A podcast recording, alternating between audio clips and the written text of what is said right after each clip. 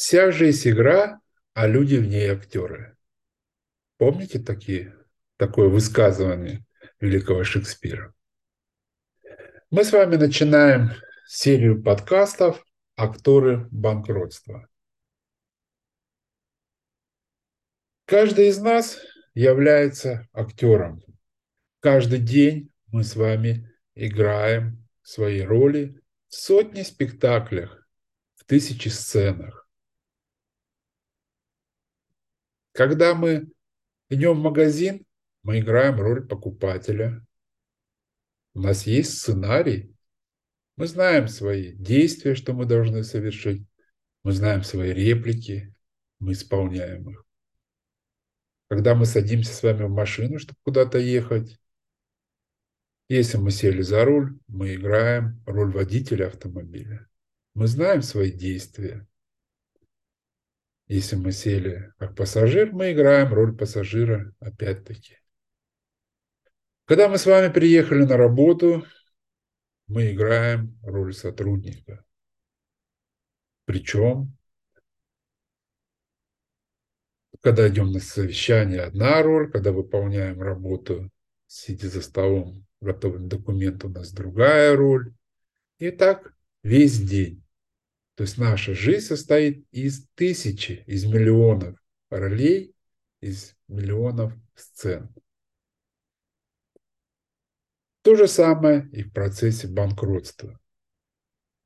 Когда вы, как одно из лиц, вступаете в дело о банкротстве, неважно, со стороны должника, со стороны конкурсного кредитора, со стороны уполномоченного органа, вы играете роль у вас есть сценарий. Но я считаю, что в данном случае все-таки это не вы выступаете не как актеры, да, актеры все-таки, когда мы смотрим фильмы, приходим в спектакль смотреть, то есть актер – это немножко пассивная роль актера, потому что актер выполняет просто чужую волю, волю, волю сценариста нет никакого конфликта, нет никаких э, стычек, да, противостояний. То есть есть определенный сценарий. Актер вышел, актер его сыграл. Есть акторы банкротства. Ну что такое акторы, да, с латинского? Это деятель, индивид, общественная группа, институт или другой субъект, осуществляющий конкретные действия, сторона, участвующая в конфликте. Вот это более точное описание роли каждого из лиц, участвующих в деле банкротства. Банкротство – это конфликт, согласитесь. Банкротство – это как минимум конфликт между кредиторами и должником. А еще есть куча мелких конфликтов, которые возникают. Должник, ведь должник это юрлицо, к примеру, да, у него есть руководитель. Это один актор, у него своя роль у него своя цель. У него есть участники общества, у них своя роль, у них свои цели, они могут быть не совпадать. Кредиторы тоже разные. Да? Есть залоговые кредиторы, есть просто кредитор, есть кредитор по текущим обязательствам. Какой очереди кредитор? То есть кредитор второй очереди, кредитор третьей очереди. Кредитор, который за реестром. Уполномоченный орган особый вид кредитора. Есть арбитражный управляющий, который центральная роль в процессе банкротства, но он тоже играет свою роль, он тоже актор банкротства. У него есть свой сценарий, и некоторые сцены он пишет сам. Есть судья. В данном случае именно судья принимает решение по многим вопросам, ну, практически по всем вопросам. Даже если закон предоставляет полномочия какой-то вопрос решить самостоятельно, тому же арбитражному управляющему, да, самостоятельно собранию кредиторов решить, то этот вопрос все равно может быть обжалован в судебном порядке и конкретную точку поставить судья. И не учитывать, не считать, что он является актором, что он является тем индивидом, который осуществляет конкретные действия, нет, нельзя. Конечно, он тоже актор. Это не все участники процесса банкротства, не все акторы банкротства. Но именно эти лица, они как бы формируют повестку, да, они активно участвуют в этом спектакле и могут изменять сцены этого спектакля, а не просто играть и выполнять волю режиссера или сценариста. Давайте попробуем разобраться, а кто это такие акторы, какие роли они играют в каждом конкретном случае, какие они могут играть роли, какие у них цели могут быть и какие мотивы совершения ими тех или иных действий. Данные знания помогут нам в понятии мотивов принятия решения другими лицами и сформировать свою стратегию поведения в процессе банкротства. И чем лучше мы будем понимать их, тем успешнее мы можем сформировать свою стратегию. А чем успешнее мы формируем свою стратегию, тем, естественно, она будет более эффективная, и она приведет нас к той цели, успеху, который вы себе ставили. Я думаю, именно взгляд на процедуру банкротства с такой стороны, да, со стороны, как проходит этот спектакль, да,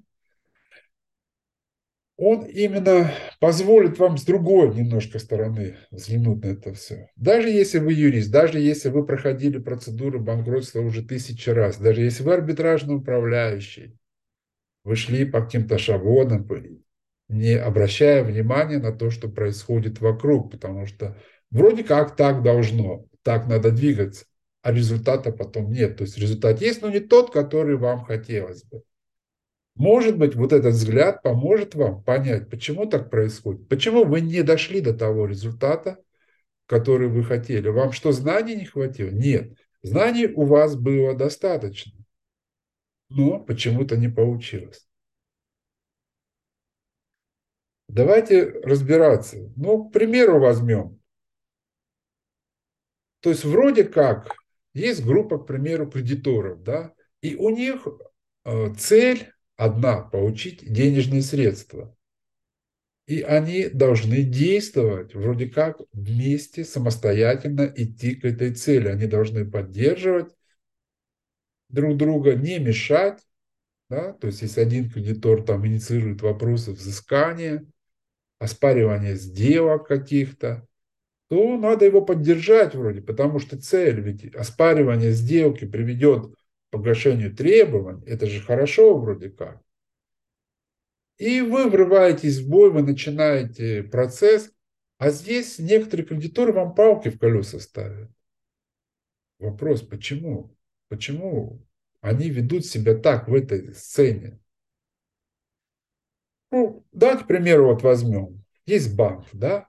Все мы знаем банк, все мы знаем, что банки выдают кредиты и мы, наверное, слышали, да, ну или не слышали, вы можете ознакомиться с этим. То есть банк, э, он не может просто так всем подряд сколько угодно выдавать кредиты. То есть у него есть определенный лимит а, той суммы, которую он может выдавать э, на кредиты всем, да, всем лицам. Этот лимит, он зависит от размера актива, потому что там должен банк формировать резервы. Но это все правильно, да, то есть если банк раздаст все деньги, потом я приду как вкладчик, отдай мои деньги, говорит, а у меня нет денег. То есть у банка должна быть определенная сумма, которая обеспечит его устойчивость, что он всегда может вернуть деньги вкладчикам своим. И есть некая часть э, его активов, которую он имеет право выдавать кредиты.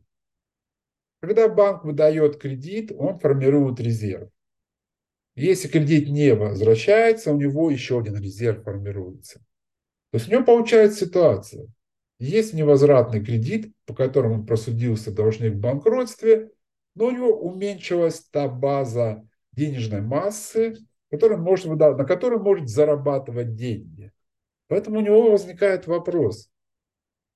То есть он в данном случае может э, и думает так, действительно, а что ему лучше? Ему лучше пусть долго, пускай эти резервы э, будут зарезервированы, он будет биться с этим должником очень долго, э, пытаться все, все оспаривать с вероятностью того, что когда-нибудь ему кредит будет погашен. Либо он может списать, ему надо сейчас эти, то есть э, этот кредит в убыток, да, пусть даже в убыток вроде как, но он сможет использовать резервы свои. И здесь у него понятная ситуация, да, то есть он стоит перед выбором, что ему делать. А, настаивать на том, что процедура быстрее прикро... завершилась, процедура, чтобы не сильно копались, процедура завершится, он спишет э, свой кредит. Или оставить его на резервах. Вот дилемма, видите? То есть у него уже может быть цель другая. Скажет, зачем оспаривать сделки? Вероятность слабая там возврата имущества. Денег я мало получу. Давайте все, закроем и закроем. А другой кредитор, у которого эти деньги, ну, в общем-то, его то, что из-за чего он может только просто существовать, это его вопрос выживания. Он будет биться до конца. Для него это большая сумма, может быть, его долг. И он будет идти, идти, идти. Ему не интересно закрывать процедуру. Он говорит, давайте копать дальше, давайте обжавать, давайте мы что-нибудь найдем. Вот и все. Понимаете, вот вроде небольшой простой пример, а уже может подвинуть разную роль сыграть в этом конкретном вопросе. Хотя в другом вопросе вы будете на одной стороне. Другие лица могут также решать. То есть это открытый, чистый интерес кредиторов, но который э, влияет на принятие их решений, и поэтому вы должны понимать, что нельзя считать то, что вот мы все кредиторы, и у нас одна цель, и мы все будем действовать сообща. Нет. Это при учете, что даже есть чисто экономически обоснованный открытый интерес.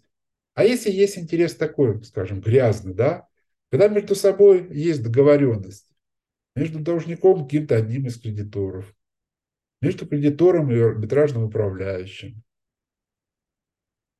Понимаете, когда, ну, согласитесь, если у вас есть интерес, который затрагивает лично вас, естественно, вы всегда будете действовать первоначально в интересе себя. Ну, это аксиома, да? Хоть и говорится, что должны действовать в интересах общества, но, скажем честно, мы всегда действуем в интересах себя. поэтому, когда в процедуре банкротства такой кредитор, у него будет стоять на весах э, вопрос, да, я или мы, все кредиторы, он выберет я. Это надо увидеть, это надо предсказать, надо понять этого кредитора. И это только между кредитором а должник, руководитель должника, у него всегда противопоставляется интерес вашему. Руководитель должника ну, не очень заинтересован да, в том, что вы получили свои деньги. Руководитель должника, как обычно, скажем так, в преддверии банкротства совершил ряд вещей, за которые ему, может быть, придется отвечать. Руководитель должника вполне вероятно с этого предприятия что-то себе забрал домой, и он не хочет это отдавать. Поэтому у него другой интерес. Поэтому у каждого лица в процессе банкротства, у каждого актора, у него не будет постоянной такой коалиции с кем-то. То есть здесь не будет э, такой ситуации, когда вы вошли в процедуру банкротства, у каждого роль четко обозначена, и все действуют об этом. То есть вам надо будет постоянно мониторить, постоянно изучать других лиц, понимать их роль в каждом конкретном действии, не во всем спектакле, а в каждом, будь это собрание кредиторов, будь это вопрос оспаривания сделок, подача жалобы на арбитражного управляющего, взыскание убытков, обращение с ходатайством о продлении процедуры банкротства. В каждом действии надо понимать, что другие хотят. И строить свою стратегию. В последующих подкастах мы постараемся с вами разобраться, не только какие права и обязанности у каждого актора, но и понять, какие мотивы, что может ими двигать в процедуре банкротства. А понимание этих мотивов может помочь нам принятии решений. Конечно, мы не сможем э, все обговорить, да, как с вами, разобрать каждый конкретный случай, каждую конкретную ситуацию. То, что я буду вам рассказывать, это некий обобщенный вывод по наблюдению в моем опыте, да, уже более 20 лет этим занимаюсь, то, что происходит в большинстве случаев. Но в любом случае, думаю, что эти выводы позволят вам более внимательно посмотреться ко всему, что происходит в процессе, и сделать определенные выводы уже свои. То есть я вам дам только направление, я вам только покажу, как это может быть, как это происходит в каких-то конкретных случаях. А вы уже сможете распространить эти случаи и увидеть другие моменты, увидеть то тайное, тайные мотивы, понять этих людей, которые участвуют в процессе банкротства. В следующем подкасте мы начнем с руководителя должника. Один из основных акторов, у которого есть свои цели, начиная от того, как избежать ответственности и спрятать все, что нажито непосильным путем, и свои мотивы. До встречи, друзья.